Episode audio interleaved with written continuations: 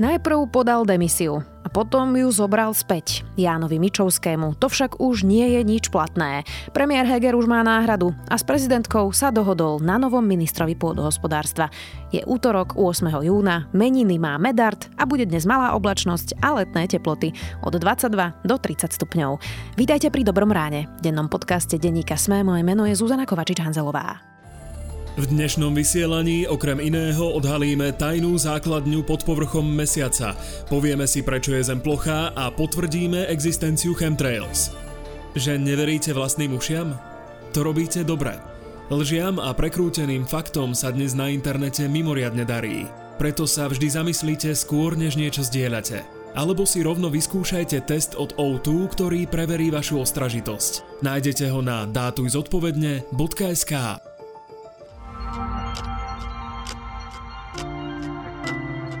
A teraz poďme na krátky prehľad správ.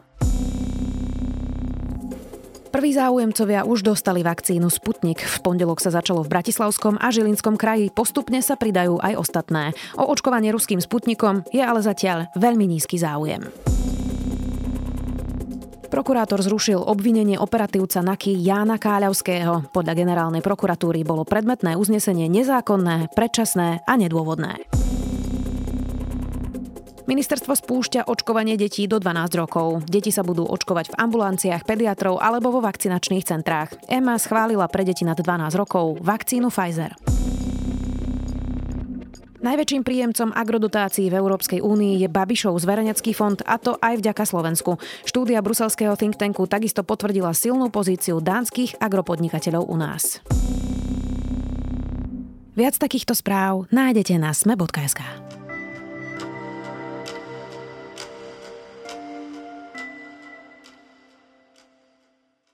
Raz sme to tu už mali. Demisiu počas minulej vlády podal Miroslav Lajčák ešte prezidentovi Kiskovi. Počas ju zobral späť a ministrom nakoniec zostal. Teraz to tu máme znova. Minister pôdohospodárstva Jan Mičovský po zatknutí jeho nominantky oznámil svoj odchod, no po 7 dňoch si to zrazu rozmyslel. Nič mu to však nebolo platné. Premiér Heger má už jeho náhradníka a dohodol sa aj s prezidentkou. Bol to prvý výraznejší krok nového premiéra a dá sa čachrovať s demisiami hore dolu? Spýtam sa komentátora denníka SME, Petra Tkačenka. Toto celé moje rozhodnutie je možno do istej miery emotívne, ale veľmi úprimné na to, že sa také množstvo ľudí vyjadrilo, Jan Mičovský, ostaň, neodchádzaj, verili sme ti, sklameš nás, keď pôjdeš preč. Opakujem, uznávam, že to bude pôsobiť politicky nie veľmi pre mňa dobre. Ale ja naozaj nie som už v mojom veku tobožne v tomto kresle ministra pôdohospodárstva preto, aby som bol za pekného. Ja chcem dosiahnuť to, čo považujem a čo som považoval vždy vo svojom živote za dôležité, aby sa ukázalo, že správa štátu sa dá robiť lepšie, ako to bol minulý. Peťo, aký bol minister Jan Mičovský? Ja sa nechcem pasovať za odborníka na pôdohospodárstvo a podobne, ale môžem sa odpichnúť od toho, ako, ako bol mediálne viditeľný a čo o ňom vraveli ľudia, ktorí o tom niečo vedia. No a pokiaľ viem, bol to jeden z najslabších ministrov, akých e, táto vláda mala, alebo možno aj vo všeobecnosti akékoľvek slovenské vlády. Nespájajú sa s ním zatiaľ žiadne výraznejšie zmeny a už ani nebudú a najznámejším sa zrejme stal spôsobom, akým si vyberal spolupracovníkov, respektíve ako s ním tí spolupracovníci zostávali. Tam tých výmen bolo naozaj veľa a tá nominantku, po ktorú si prišla policia, bol vlastne len e, vrchol ľadovca. Od neho sa naozaj e, už koncom minulého roka, vlastne už v polke minulého roka, krátko po jeho nástupe, odchádzali ľudia z jeho expertných skupín a, a bolo zjavné, že je to človek, s ktorým sa veľmi ťažko komunikuje a podľa toho vyzerajú aj jeho výsledky, ktoré sú v podstate nulové. O ňom sa rozpráva, že je to poctivý človek, že má za sebou aj ocenenie bielej vrany a tento protikorupčný rozmer má, ale teda, že ako manažér na ministerstve ministerstve sa neosvedčil. Súhlasil by si s tým? Absolútne, absolútne. Toto je jeden z ukážkových príkladov, že ako keby to, že byť slušným e, človekom alebo nekradnúť a podobne, že to jednoducho je na výsledky v politike tragicky málo. Prečo vlastne podal Jan Mičovský demisiu, ja neviem, asi zhruba pred necelými dvoma týždňami to oznámil. Čo bol ten príbeh? Ten príbeh je v zásade veľmi stručný. On si na čelo Slovenského pozemkového fondu presadil pani Bartošovú, pred ktorou ho viacero ľudí e, vystrihalo, že to nie je úplne najlepší e, káder a nominácia. On si za tým napriek tomu stál. No a keď si po ňu prišla policia s podozrením na korupciu a príjmanie úplatkov, tak sa rozhodol veľmi správne podať demisiu. Ten ďalší príbeh už je komplikovanejší, pretože prezidentka ako keby potom je tá loptička na jej strane, hej, je to jej výsadná kompetencia, kedy odvolá člena vlády, ktorý podal demisiu. No a ona, keďže už mala svoje skúsenosti s tým, ako táto vláda funguje, veď už tam e, menovala naozaj ľudí všelijakým spôsobom, tak povedala, že ho odvolá až v tom okamihu, keď bude známy jeho nástupca, aby nemusela nikoho poverovať riadením rezortu. Pokiaľ viem, Oliano chcelo, aby aby riadením rezortu pôdohospodárstva poverila Natáliu Milanovú ako ministerku kultúry čo zajedno je vyloženie kompetencia prezidentky, koho si vyberie. Takže týmto už v Oľano trochu prekročili hranicu v tom zmysle, že nemajú čo ako takto si vyberať. No a potom aj prekročili hranicu dobrého vkusu, lebo toto už bolo naozaj začiarov. No a preto prezidentka Zuzana Čaputová toto odmietla a čakala na to nové meno.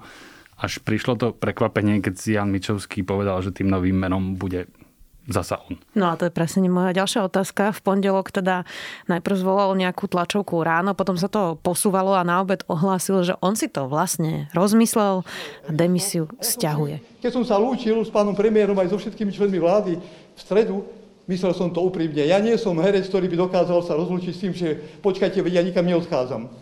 Ja naozaj som odchádzal, ale tie atmosféry a tie súvislosti, ktoré vytvorili polnospodári a lesníci, ma donútili pripomenúť si možno, ja som to raz asi aj použil, aj keď na Facebook veľa nechodím, ten výrok Jana Luxemburského, že toho Boh dá, nebude, aby český král z boja utíkal, tak by som chcel povedať, nerad by som utiekol z boja, keď pôjdem z tohto boja s pocitom, že iná možnosť nebola.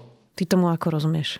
No ja som sa smiechu nezdržal, musím povedať. On tam rozprával on už sa asi nakazil v tom Oliano tými obrazmi a tým krasorečnením, tak on tam vravel, ako ho zaplavili žiadosti lesníkov a odbornej verejnosti a neviem koho, aby e, neodchádzal a jeho to veľmi oslovilo a dojalo a spomenul si na Jana Luxemburského, že toho Bohda nebude, aby Jan Mičovský z ministerstva pôdohospodárstva utekal, e, tak v sebe urobil sebareflexiu, e, ktorá vyústila do toho, že on teda chce zostať ministrom pôdohospodárstva, pretože chce dovršiť reformy a zároveň, keďže on to s tou demisiou myslel úplne vážne, hej, že to nebolo hrané, tak zároveň vyvodil politickú zodpovednosť.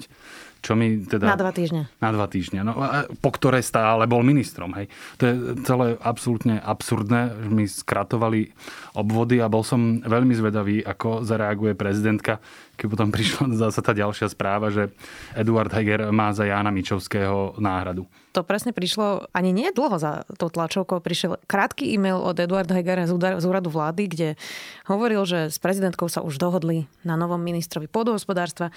Má ním byť Samuel Vlčan. Ako tomu má rozumieť, ja neviem, napríklad volič Olano, pretože Eduard Heger je z Olano, takže vyfackal, keď to tak poviem, vlastného ministra Jana Mičovského? Teraz budem hypotetizovať. Ja, ja budem hovoriť, ako si myslím, že to bolo. Tu treba totiž povedať, že Jan Mičovský, keď oznamoval, že poslal do paláca list s tým, že berie späť e, svoju demisiu, tak konal úplne mimo ústavného rámca.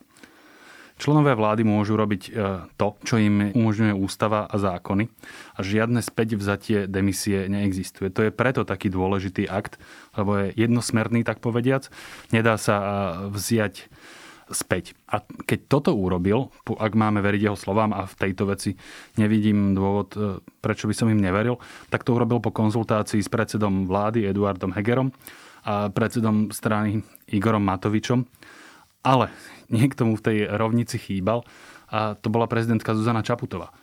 Ona takýto list nemohla pochopiť inak ako otvorenú urážku že on ako keby jej posielal nejaký pokyn, na ktorý on nemá kompetenciu. Ja si totiž viem predstaviť nejako, hoci tiež sa mi to nepáči, ale pamätáme si na ten príklad s Miroslavom Lajčákom. Keď si minister zahraničia e, tiež rozmyslel svoju demisiu ale ten príbeh bol iný v dvoch veciach. Tá jedna je klebeta a tá druhá je fakt. Klebeta je taká, že do tej demisie Miroslava Lajčáka namočil sám prezident Andrej Kiska. Oni sú totiž dobrí kamaráti a zrejme podobní znalci ústavy. Že Andrej Kiska mu poradil, aby podal demisiu a vytvoril tlak na predsedu vlády a na smert, vtedy myslím, že išlo o ten marakešský kompakt alebo také čosi. No ale že potom tú demisiu stiahne späť čo oni zrejme v dobrej nálade sa im zdalo ako dobrý nápad, no ale potom zistili, že ono sa to tak úplne vziať e, späť nedá. No a teraz je ten fakt a potom sa začali tie rokovania, teda že ako to spraviť, aby Miroslav Lajčák e, zostal vo funkcii. A to sa dialo v konzultácii s prezidentom Andrejom Kiskom. To znamená, že to nebolo tak, že Miroslav Lajčák by zrazu prišiel a že aha, ja som si to rozmyslel a prezident zariaca podľa toho. E, za jedno Andrej Kiska na tom podľa tých klebiet z časti niesol zodpovednosť, ale e, za druhé a predovšetkým Miroslav Lajčák alebo Smer a tak ďalej e, vláda konzultovali tie kroky s Andrejom Kiskom a Andrej Kiska zvolil také šalamúnske riešenie napokon, že teraz hľadám slova, ako to povedať, lebo keby som povedal, že neprijal demisiu Miroslava Lajčáka, tak by to znelo, ako keby urobil nejaký akt. Ano, rozšíril by si mu ústavné kompetencie. Uh, toto je, mm, to je ináč na diskusiu, ale inú. Uh, na to si musíš zavolať uh, nejakých odborníkov. Ona ústava možno aj pripúšťa odmietnutie demisie, keďže je tam taká formulácia, že keď prezident príjme demisiu, z toho ako keby vyplývalo, že ju môže aj odmietnúť. No ale Andrej Kiska nič také neurobil, on skrátka neurobil nič. Čo je zrejme možné, on v podstate ako keby z môjho hľadiska nechal Miroslava Lajčáka v demisii, ale zároveň vo funkcii. Hej. To vlastne jeho pri pôsobení na ministerstve nejako neovplyvňovalo. No ale v Oľano majú možno podobnú mieru znalosti ústavy ako u Lajčákovcov a Kískovcov, ale celkom inú mieru politických schopností a vkusu a tým obídením prezidentky podľa mňa spravili e, dramatickú chybu a v tej chvíli už neexistovala celkom rozumná možnosť ako Mičovského nechať vo funkcii. Aby som to, Peťo, pochopila teda úplne jasne. Čiže návrat alebo späť vzatie demisie Jana Mičovského stopla Zuzana Čaputová? Ja si to myslím, ja som o tom presvedčený. Prezidentský palác návonok e, nič nepovedal, ale v tom okamihu, keď e, Jan Mičovský oznámil späť vzatie demisie, alebo aj dopodateľne prezidentského paláca zrejme prišiel ten list, tak sa museli rozdrnčať linky medzi úradom vlády a prezidentským palácom a, a zrejme aj ministerstvom pôdohospodárstva ak si prezidentka chcela zachovať dôstojnosť, tak musela povedať, že toto ona jednoducho akceptovať nebude že žiaden ústavný akt sa nedial, aby ak mala konať inak, ako odvolať ministra, ako sa na tom dohodli, hej, že čaká na to meno, tak potom to s ňou mali konzultovať, ale nie takýmto spôsobom jej oznámiť, že oni si to e, rozmysleli. A na jej mieste by som dodal, že odvolám teda ministra Minčovského ešte dnes, napriek tomu, že som sľubovala, alebo teda chcela počkať s tým odvolaním na menovanie niekoho nového, pretože preukázal e, neschopnosť čítať ústavu a tým pádom je ohrozením Slovenskej republiky, keď čo len deň ešte sedí na ministerstve pôdohospodárstva. To zrejme nepovedala, ale na jej mieste by som to urobil. Rozumiem, takže preformulovávam tú otázku. Z toho, čo hovoríš, mi vychádza, že to vyfackanie prišlo od Zuzany Čaputovej. Ja sa nazdávam, že to tak bolo. No a mala som tu ďalšiu otázku, ktorá je ale teraz tým pádom pase. Napriek tomu ju poviem. Chcela som sa ťa spýtať, že či toto je nejaký prvý mocenský krok Eduarda Hegera ako nového premiéra od apríla. Prvý výrazný krok, kde ukazuje, tu sa nebudú takéto veci robiť, mám svojho ministra. Takže nie je to tak. Ja si myslím, že takto to nebolo. Hovorím, môžem sa míliť, nemám k tomuto ešte žiadne poriadne informácie, ani tí zúčastnení sa vlastne k tomu poriadnejšie nevyjadrili. Ak tam chcem hľadať nejaký mocenskejší alebo ráznejší vstup predsedu vlády Eduarda Hegera, tak ho môžem čítať v tom, že to rozhodnutie prišlo veľmi rýchle, teda že predsa len sa vymenia ministri. To znamená, že muselo byť do veľkej miery jeho autonómne, hej, že nečakalo sa, až nájdu Igora Matoviča a tak ďalej, ale že sa v tomto prípade správal naozaj ako predseda vlády. Pochopil teda, že asi prestrelili a že nemôžu takýmto spôsobom orať ústavu a prezidentský palác a prijal teda rozhodnutie, že tam pôjde niekto iný. Peťo, tak prejdeme k tomu Eduardovi Gegerovi. Richard Sulík už minulý týždeň hovoril, že hm, ho mrzí, hovoril to novinárom, že vlastne nový premiér nedostal ani tých 100 dní pomyselných na rozbeh, ako sa to tak tradične dáva. Keď tak dobre rátam, prešlo nejakých 68-69 dní plus minus, takže to je tak dve tretiny toho obdobia, ktoré by Richard Sulik chcel, aby sme mu dali. Tak aký je Eduard Heger zatiaľ premiér po týchto dvoch tretinách tých 100 dní? Myslím, že v zásade taký, ako sme čakali, nie je veľmi výrazný. Má rád svoje frazeologizmy nepodarené a obraty a rozprávanie v obrazoch, ale splňa v zásade to, prečo tam prišiel. To znamená, e, nespráva sa takým e, vulgárnym a nepredvídateľným spôsobom ako jeho predchodca Igor Matovič. E, tieto vulgárnosti a nepredvídateľné more si teraz idú síce z ministerstva financí, čo je samozrejme extrémne nepríjemné, ale predsa len to má inú váhu, ako keď to bolo priamo od premiéra. Ja si nespomínam na žiadny vážnejší e, mocenský vstup, hoci teraz mi vlastne jeden napadol. To bolo pri odvolávaní e, Márie Kolíkovej. Myslíš to objatie po tom, čo ju neodvolali? Ty mi to berieš z úst. Presne tak. Le- lebo ja som ako keby...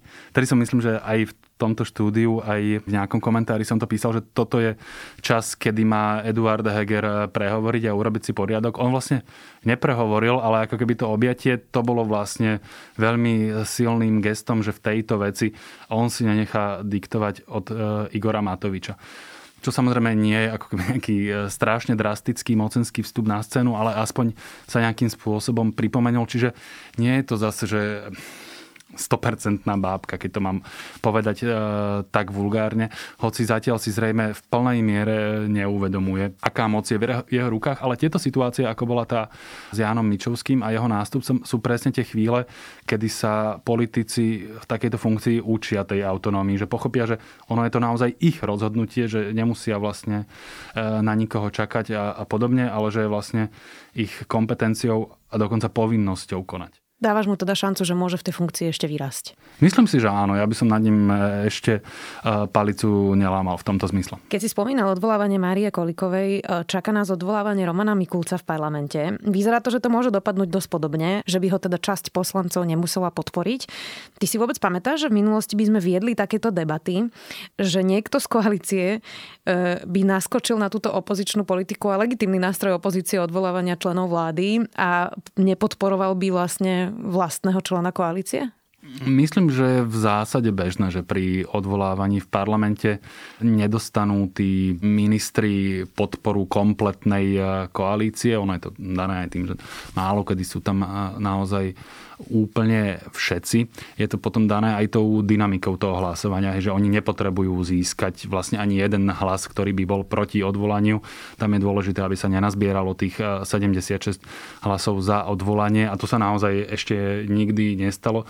A tieto tančeky podľa mňa bývali, ja si nepamätám úplne eh, presne. Nápadne mi eh, Pavol Paška, hoci to nebol člen vlády, ale predseda parlamentu, čo je ale tiež dôležitá e, koaličná funkcia. Vtedy si pamätám, že HZDS vlastne malo voči nemu výhrady. Oni aj umožnili otvorenie schôdze čo nemuseli a podobne. Alebo napríklad aj keď bol odvolávaný e, Boris Kolár. Tam bolo tiež ako keby sa muselo nazbierať 76 hlasov na odvolanie, ale nebolo tam tých 76 hlasov za jeho zotrvanie vo funkcii. To znamená, že je, to relatívne bežné. Ono sa hoci kedy e, všeličo narozpráva. Dôležité je naozaj to hlasovanie. Neulahčuje to trochu, ale koalícia Robertovi Ficovi, on je skúsený politik, robí opozičnú politiku nie prvýkrát a vie ju teda, asi môžeme povedať, že ju vie robiť dobre. Búši teda momentálne do vlády, do tých najslabších miest, ktoré majú, evidentne má na to aj nejaký typ citu. No a vyzerá, že sa mu to v podstate darí, veď predsa za jeho procedurálny návrh hlasovala časť koalície, aby Vladimír Pčolinský mohol ísť do pléna. Teraz e, každý návrh, ktorý dá na odvolanie nejakého ministra, tak e, rozhádáva tú koalíciu, čiže neulahčujú to Robertovi Ficovi? Áno, uľahčujú. Súhlasím aj s tým, že je to naozaj nesmierne šikovný politik a zda e, zvlášť e, v opozícii. Nieraz mal e, možnosť si to natrénovať a táto koalícia musí byť pre neho ako keby veľmi vďačný materiál. Ja by som možno trochu ešte opravil to, čo som povedal predtým, že kľúčové je to, ako sa hlasuje v parlamente, lebo to je samozrejme to najdôležitejšie, od toho sa potom odvíjajú samotné ústavné kroky, ale dôležité je aj to, ako sa rozprávajú a akým spôsobom a intenzitou je formulovaná tá vzájomná kritika v koalícii. A toto oni stále nechápu, že oni si nemôžu navzájom vyjadrovať nedôveru.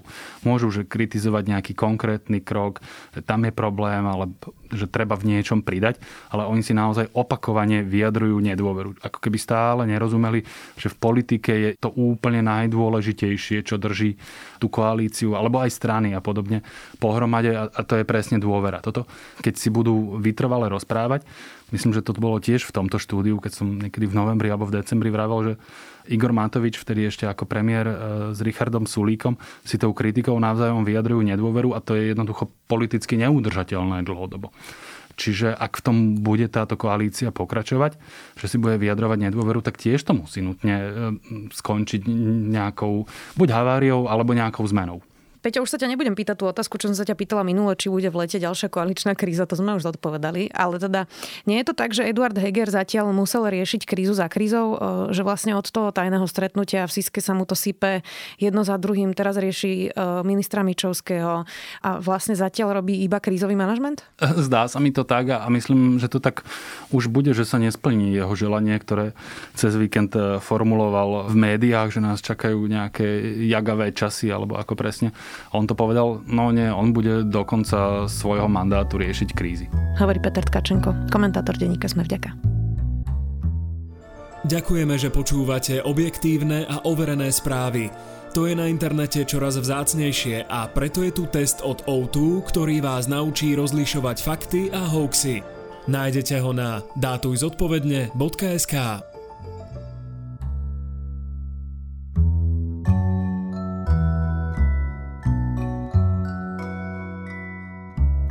Na HBO Go sú už viaceré dokumenty Víta Klusáka, nielen ten jeho posledný v síti o nástrahách internetu pre deti, ale aj starší príbeh neonacistu Daliborka a jeho obyčajného života. Sviet podľa Daliborka je môj zaujímavý tip na záver. Nezabudnite, že dnes vychádza aj pravidelná dávka a cestovateľský všesvet. Do počutia opäť zajtra.